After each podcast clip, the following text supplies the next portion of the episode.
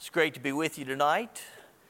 Want to cover something a little different tonight. We're going to look at uh, the idea of mercy ministries.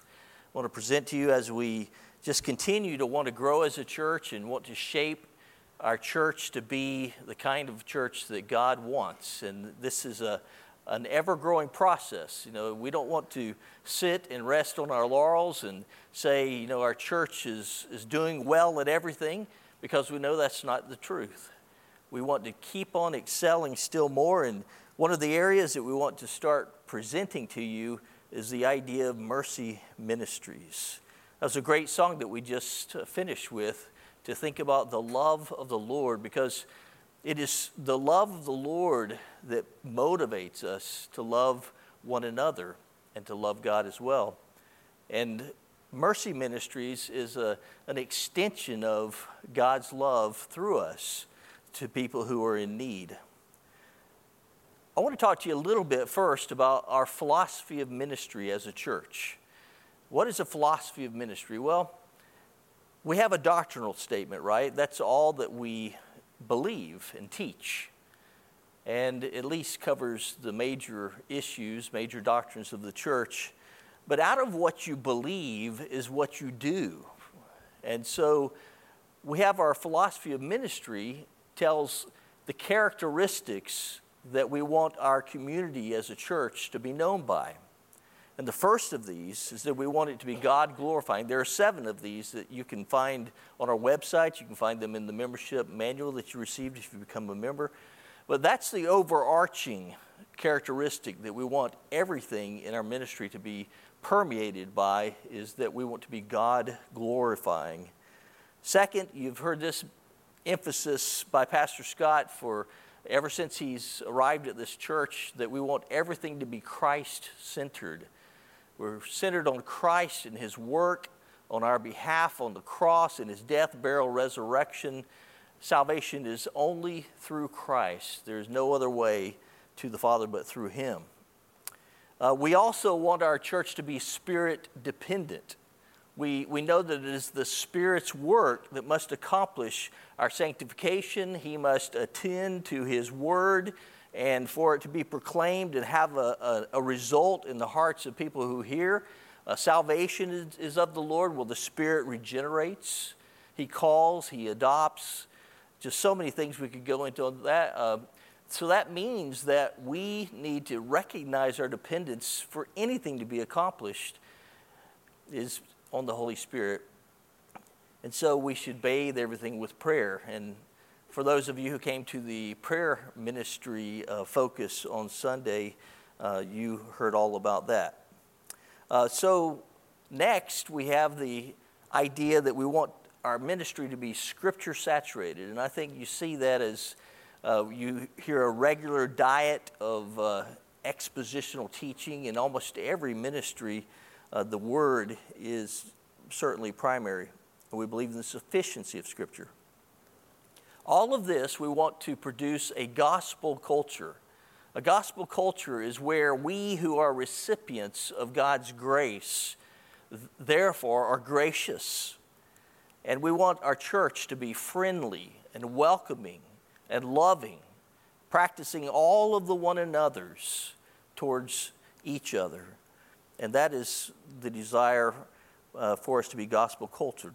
We also want to be disciple making. You've heard a lot about different disciple making ministries through the, the seminary, the Bible college, soul care, discipleship training program. These are four that are going to be uh, high, highlighted this coming fall. We'll be starting on some of those. But we want, to, we want our church to be a disciple making church, that we're fulfilling the Great Commission. And finally, we want our church to be outreach oriented. All of these others, we're definitely focused inward, but we want to be going out and making disciples, winning people to Christ, showing love, showing people that we are salt and light in this world, and uh, trying to preach the gospel evangelize, do friendship evangelism. There's many different types of evangelism. The proclamation of the gospel is for everyone in our ministry. We want to be a church that where believers are regularly preaching the gospel to themselves. 1 Corinthians 15, 1 through 3 tells us that the gospel was, fir- was delivered as of first importance. It's so important every single day to have that focus of the gospel, of who Christ is, of what he has accomplished, and therefore, by grace through faith alone, in Christ alone, who I am and what that means. And so we need that focus on, for believers, but it is important for those being saved and it's crucial for the maturity of believers. Colossians 1:28 says, "Him we proclaim, warning everyone and teaching everyone with all wisdom that we may present everyone in Christ." So for our own individual sanctification, we proclaim Christ.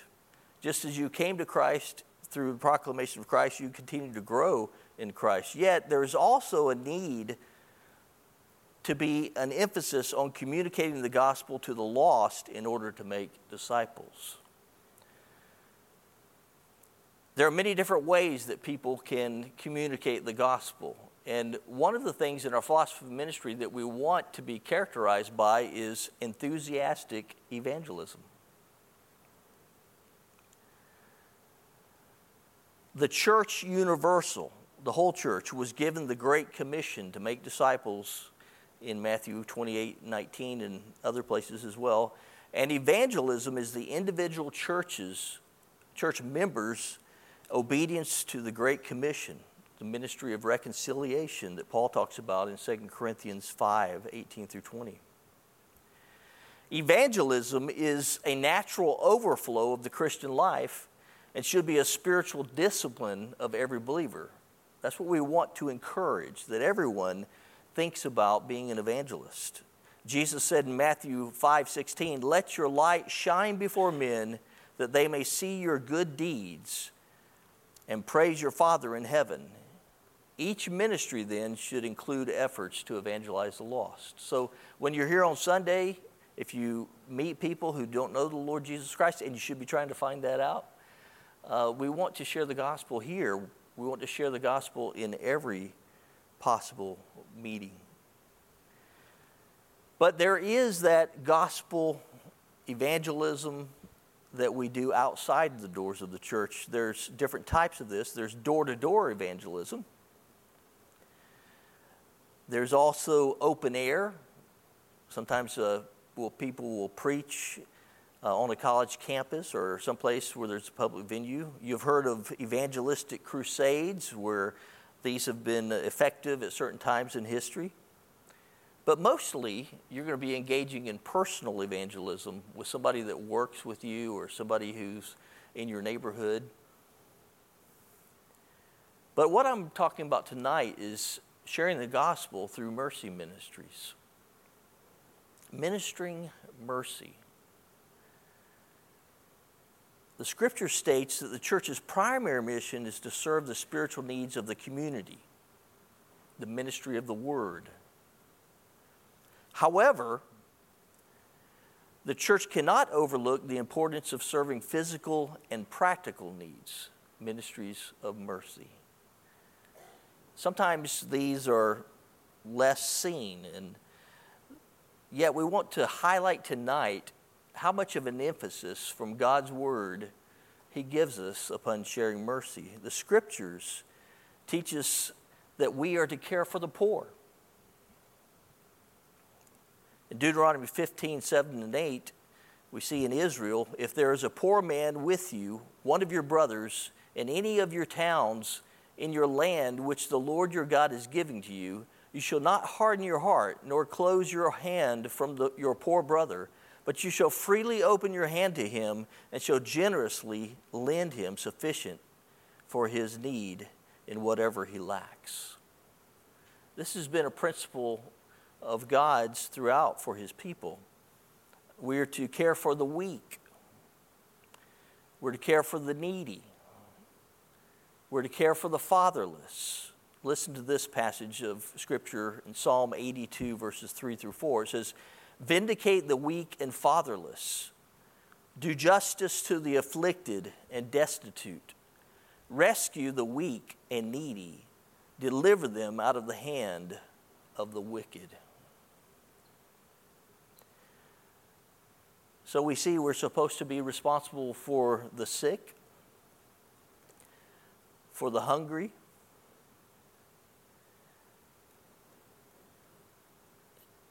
those who have been served by Christ and have been shown great mercy are to serve and show great mercy to other believers and to the world. Have you been shown great mercy? This, Ephesians 2:10 tells us that we are God's workmanship created in Christ Jesus to do good works which God prepared in advance for us to do that's one thing I want to focus on tonight. Uh, salvation is by grace alone, through faith alone, in Christ alone. It is not as a result of works, lest any man should boast, right?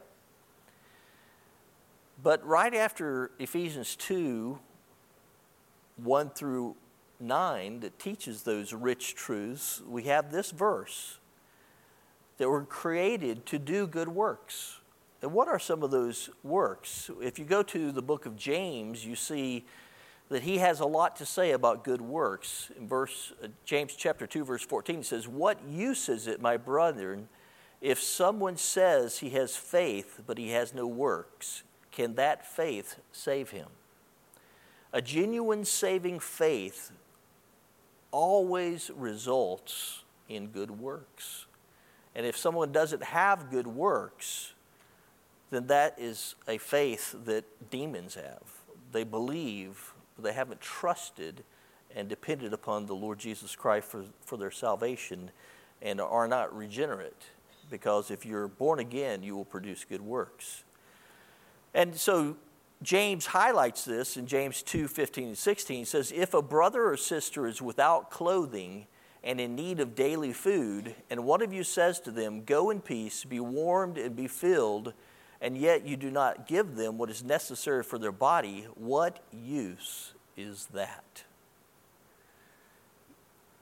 The church ought not be this way, right?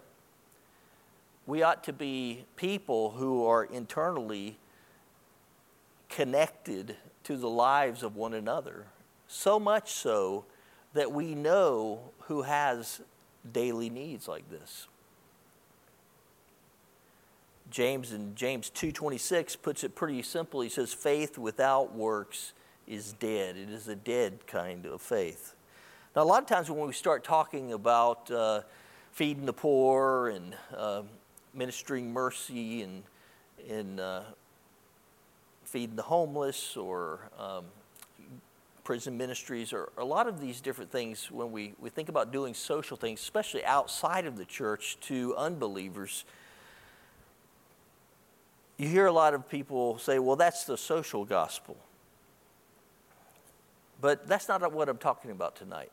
Social gospel is this the Christian faith is practiced as a call not just to personal conversion, but to social reform. Those who adhere to a social gospel seek to apply Christian ethics to social problems such as poverty, slums, poor, nutrition, and education, alcoholism, crime, and war. These things are emphasized while the doctrines of sin, salvation, heaven, and hell, and the future kingdom of God are downplayed or non existent. There's been a lot of uh, organizations that started well, but then lost the gospel and focused on reforming society, and that's a, a horrible missed opportunity. Uh, there's also been a movement called liberation theology it's a movement in Christian theology developed mainly by Latin American Roman Catholics that emphasizes liberation from social, political, and economic oppression as an anticipation of ultimate salvation. Now, of course, you've seen that uh, become more prominent in the United States. You, you, hear more now about critical race theory and critical theory that uh, kind of propagates these same ideas. But simply put, liberation theology is a movement that attempts to interpret Scripture through the plight of the poor or the oppressed. True followers of Jesus, according to liberation theology, must work toward a just society, bring about social and political change, and align themselves with the working class. And of course, a lot of times you have political solutions by guys like this. But for a Christian, for a Christian perspective on the idea of a social gospel, we need to look to Jesus, who lived in one of the history's most corrupt societies. And Jesus never issued a call for political change, not even by peaceful means. He was the king, he didn't need to change it through their systems. He did not come to earth to be a political or social reformer. And the gospel Jesus preached did not have to do with social reform or social justice or political change. Rather than attempt to change governments and institutions, which are made up of people, Jesus came to change people's hearts and to point them to God's kingdom. He preached the saving power of the gospel and the transforming work of the Holy Spirit. So, part of our ministry, though, is to be merciful because God is a merciful God. And as we are like Him, we will be that way too. We're, called in Ephesians 5 1 to be imitators of God.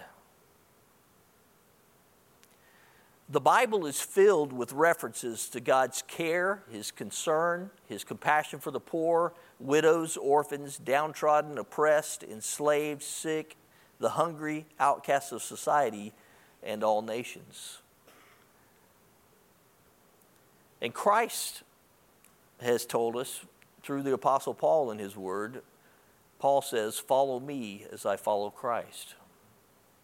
So, what was Christ like in re- regard to his concern for all of these groups? Well, Jesus cared for the sick. We see him healing people many times throughout the Gospels, and he, he cared for children. Jesus cared for those who are grieving. Jesus cared about widows, and he cared about strangers. Jesus cared about the Gentiles that were separated from the Jews. The Jewish people wanted to have nothing to do with Gentiles. Now, as we think about this, as we think about being like Christ, being like God in His mercy, we have to realize that, first of all, God has called us to our brothers and sisters in Christ. Galatians 6:10 Paul says, "Therefore as we have opportunity, let us do good to all, especially to those who are of the household of faith." And as I look at some other scriptures where we want to see that, that, that first of all, we're to be focused on the church. And the church should be a community that is characterized by this kind of care and concern for one another. And then, secondly, we should see this as a way to evangelize people by being involved in different types of services and ministries that would shed or show God's mercy to others outside of the church. I want to look at Matthew 25, verses 31 through 46. This is a passage on the judgment of Christ. And just notice the, the, the basis, the standard of judgment. Now, you're going to see that this is going to be focused primarily upon the treatment that believers receive and how you could see that someone is a false believer by their hypocrisy and their lack of caring for uh, the believers who have need. But also, you know, we see these general categories of uh, where mercy should be shown that are a good highlight for how we would treat everyone. It says, But when the Son of Man comes in his glory, and all the angels with him, then he will sit on his glorious throne. All the nations will be gathered before him, and he will separate them one from another as the shepherd separates the sheep from the goats. He will put the sheep on his right hand and the goats on his left. Then the king will say to those on his right, Come, you who are blessed of my Father, inherit the kingdom prepared for you from the foundation of the world. For I was hungry, and you gave me something to eat. I was thirsty, and you gave me something to drink. I was a stranger, and you invited me in. Naked, and you clothed me. I was sick, and you visited me. I was in prison, and you came to me. Then the righteous will answer him, Lord, when did we see you hungry and feed you, thirsty and give you something to drink, a stranger and invite you in, needing clothes and clothe you, sick or in prison and go to visit you? The king will reply, Truly I tell you, whatever you did for the least of these brothers and sisters of mine, you did for me. There's a truth there that is striking that we are indwelt by the Holy Spirit. We are blood bought people of Christ, and we are in union with Christ, so much so that He considers deeds done in love and mercy to a brother or sister in Christ is, in fact, mercy shown to Christ Himself. What is the consequence of not doing this? Then he will also say to those on his left, Depart from me, accursed ones, into the eternal fire, which has been prepared for the devil and his angels. For I was hungry, and you gave me nothing to eat. I was thirsty, and you gave me nothing to drink. I was a stranger, and you did not invite me in. Naked, and you did not clothe me. Sick and in prison, and you did not visit me. Then they themselves also will answer, Lord, when did we see you hungry or thirsty or a stranger or naked or sick or in prison and did not take care of you? Then he will answer to them, Truly, I say to you, to the extent that you did not do it to one of the least of these, you did not do it to me. These will go away into eternal punishment. But the righteous into eternal life. Pretty striking difference, isn't it? The difference between whether you served your brothers and sisters or not. Now, that's not the basis of salvation. I want to emphasize that again. He says, These little ones who believe in me, you know, those who go who are called the righteous and go into eternal life were already righteous declared righteous based upon their faith in Christ before this judgment and the works they did are a result of having this faith.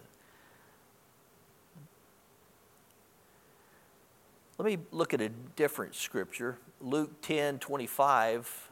And the lawyer stood up and put him to the test, saying, Teacher, what shall I do to inherit eternal life? And he said to him, What is written in the law? How does it read to you? And he said, You shall love the Lord your God with all your heart, with all your soul, and with all your strength, and with all your mind, and your neighbor as yourself. And he said to him, You have answered correctly. Do this, and you will live. But wishing to justify himself, he said to Jesus, And who is my neighbor? Jesus told the parable. Jesus replied and said, A man was going down from Jerusalem to Jericho and he fell among robbers, and they stripped him and beat him and went away, leaving him half dead. By chance, a priest was going down on that road, and when he saw him, he passed by on the other side. Likewise, a Levite also, when he came to the place and saw him, passed by on the other side. But a Samaritan who was on the journey came upon him, and when he saw him, he felt compassion and came up to him and bandaged up his wounds, pouring oil and wine on them. And he put him on his own beast and brought him to an inn and took care of him. On the next day, he took out two denarii and gave them to the innkeeper and said, Take care of him, and whatever more you spend, when I return, I will repay you. Which of these three do you think proved to be a neighbor to the man who fell into the robber's hands? And he said, The one who showed mercy toward him. And Jesus said, Go and do the same. That's what we want to focus on in mercy ministries. Are we the people who show mercy to those who need it? There are many different types of mercy ministries, and, and before I just introduce a few of these, I want to say that we do have mercy ministries in our church.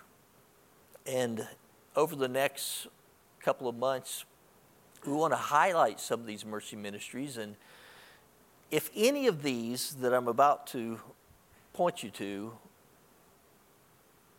pricks your heart, or God gives you a burden for this particular area, then that's what I want to hear. That's what I want to see. Is that, you know, I, I don't want you to feel like, okay, wow, you really laid it on us.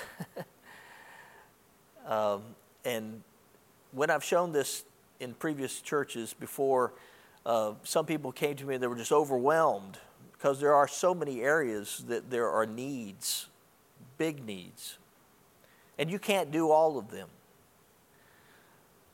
But I would pray that God would help you to find a heart for at least one of these.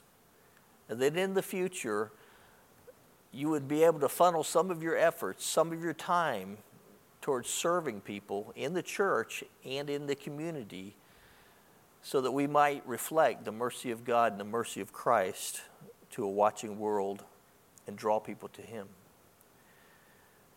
The first one is hunger ministry. There's, there's one particular organization we've helped before called Children's Hunger Fund. This is a ministry that uh, puts together meals for the hungry in various, diff- various uh, countries. A particular one that I'm familiar with is in Honduras. And in Honduras, uh, they would ship these containers with supplies and, and food for people, and they would ship it to churches so that churches then can use all of these, um, all these meals to feed people in their own community. And it's, it's really good ministry, but there's, there's lots of different ways that we could do this. Uh, there's also homeless ministry. You know, what are we, what are we doing? I know the homeless ministry is tough. It's really hard.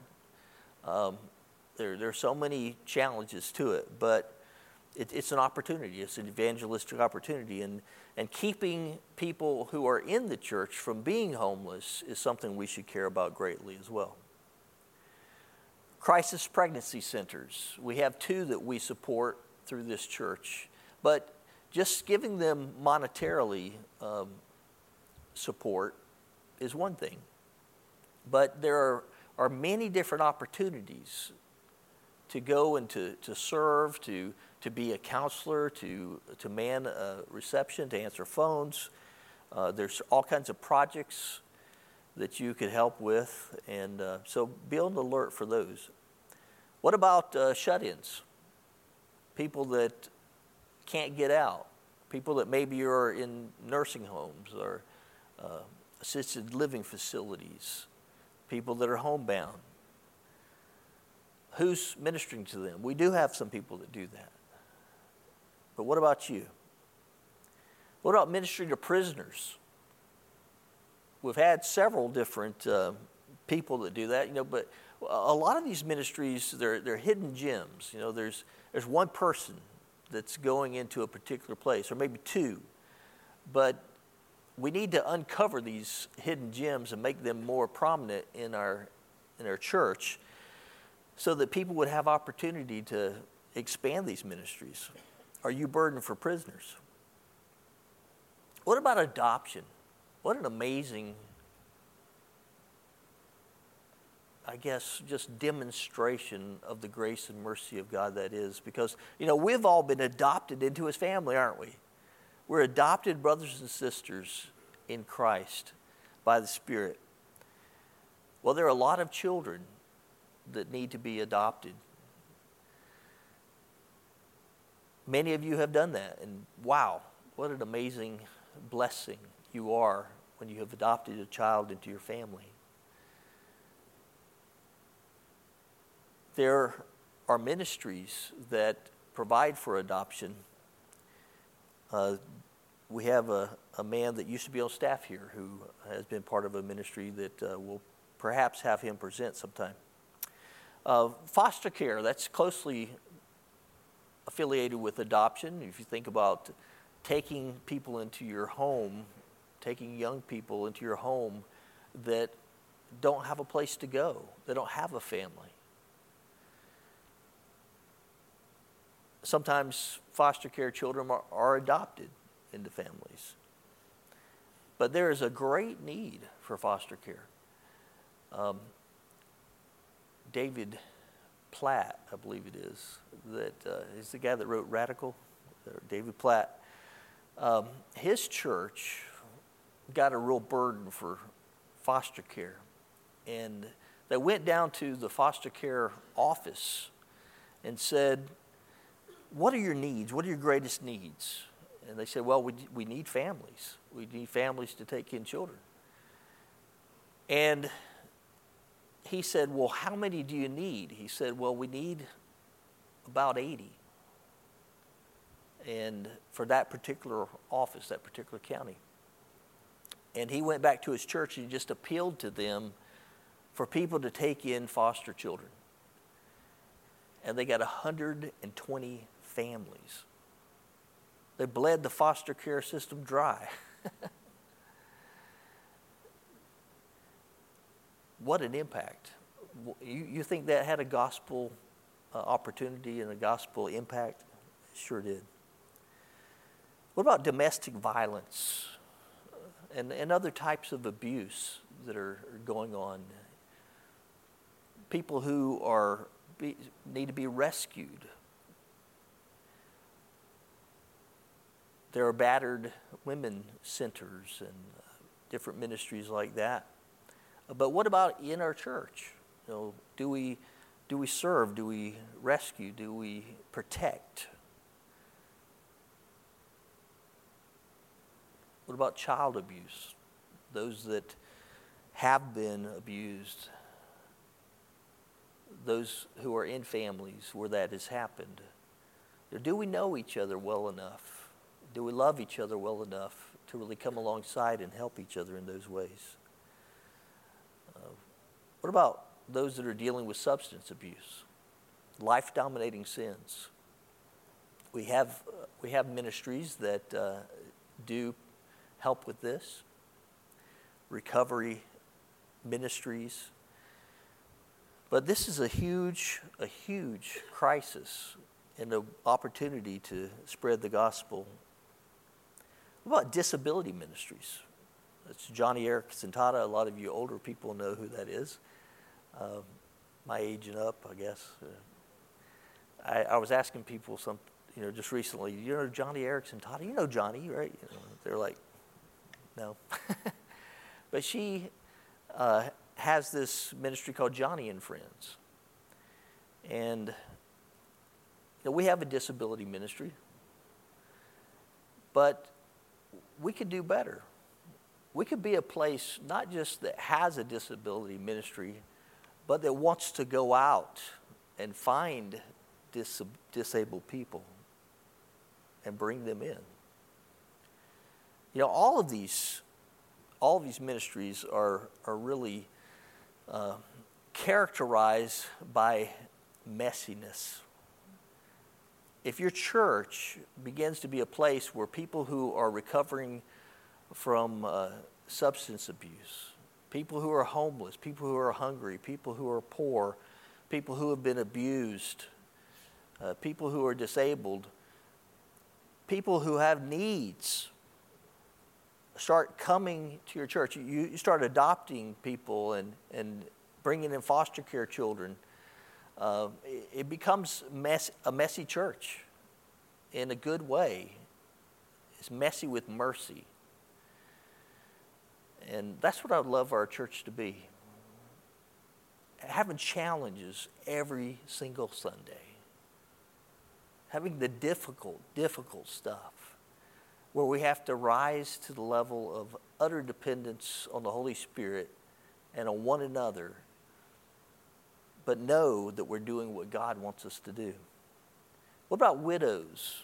Are we ministering to widows and not just widows that, uh, that has a perhaps a husband who has died or, or a widower, um, but what about the divorced? What about those that are separated? What about sex trafficking? You hardly ever see sex trafficking in the, in the news, in the media. You hardly ever see this advertised as uh, the huge problem that it is, but it's incredible how much of a problem this is in our society. But I've known people that are on various ends of this. You know, some some are trying to keep people from going into it, and you know, this is tied to foster care as well. You have you have people who are in foster care that age out of the system, and the sex traffickers are ready to just pick them up. And then you have people who are trying to do interventions and rescues to get them out of that sex trafficking industry. And then you have places that are shelters where they can go and hide and then be protected and cared for. Wouldn't it be amazing if we had a, part in such a, ministry? There's people who just need financial counseling. That's a mercy ministry. Help somebody to be stable. Uh, there's lots of disaster relief efforts. We've been involved in hurricane recovery and uh, relief. We support some ministries that do this as well. But there's tornadoes, there's fires, there's floods, and people need mercy in those situations. People have challenging marriages that are really in trouble, and that's a mercy ministry as well to reach out to somebody who's, who's in need of help in that way. What about single parents? Do you know any single parents in our church? We have, we have plenty. And just think about a mom that has to work full time and take care of her children and doesn't have a, a husband. Think of all that a good husband can and should do in a home that now she doesn't have. So here's my challenge to you begin to think and pray about an area of mercy ministry that you might want to be involved in. Let me know your area of interest, and I'll try to get you connected with what we do have. Or this is how ministries start.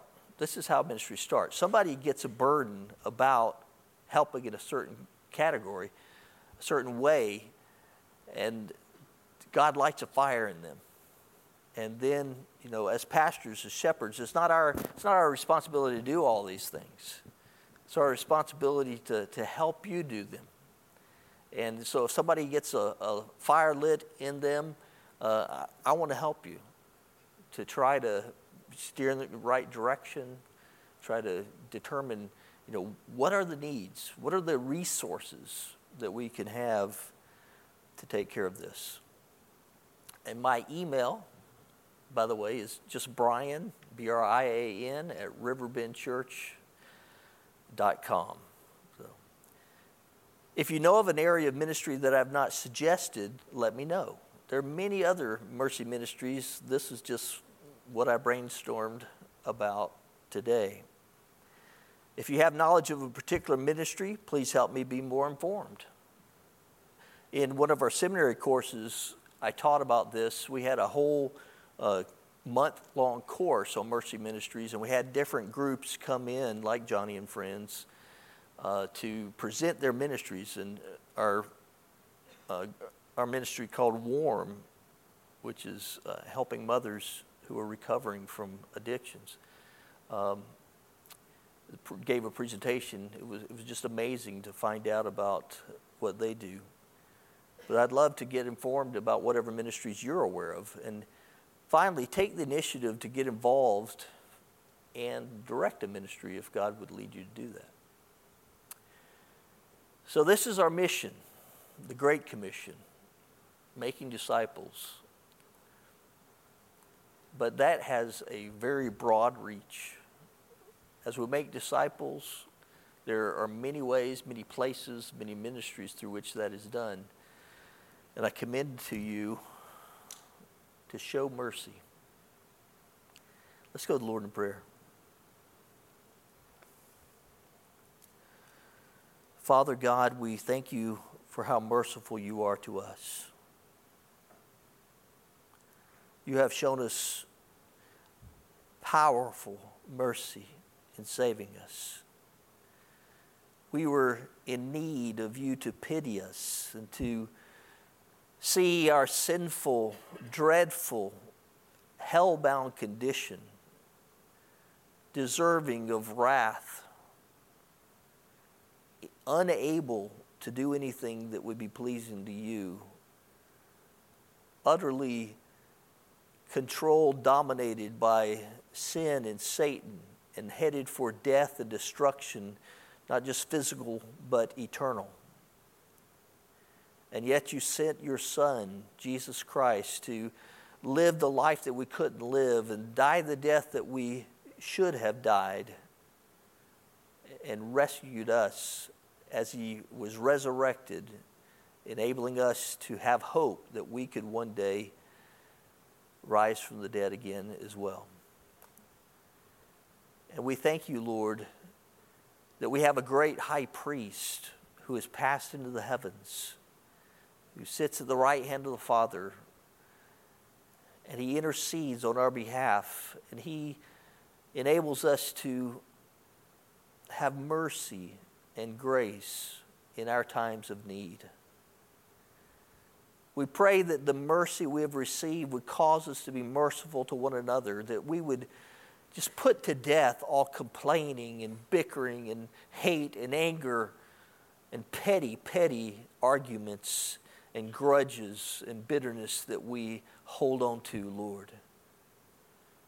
We pray that we would be others oriented, that we would consider the needs of others as more important than ourselves, that we would be moved to reach out. We would practice all of the one another's, capped off, of course, with loving one another, but be hospitable, be kind to one another, forgiving as we have been forgiven. Lord, make our church a light. That people would see that we love one another and that we love unbelievers as well. Help us, Lord, to find people who are needy in our church and people who are outside as well that we can evangelize.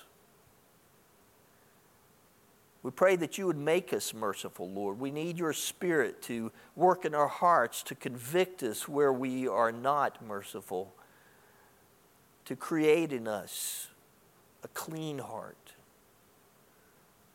to enable us to walk in the works that you prepared for us in advance that we should walk in them. We pray that we would be seen as having not having a dead faith but a living faith and that we would we would understand that pure and undefiled religion is to visit widows and orphans in their need make us such a people god. We cry out to you. In christ's name we pray. Amen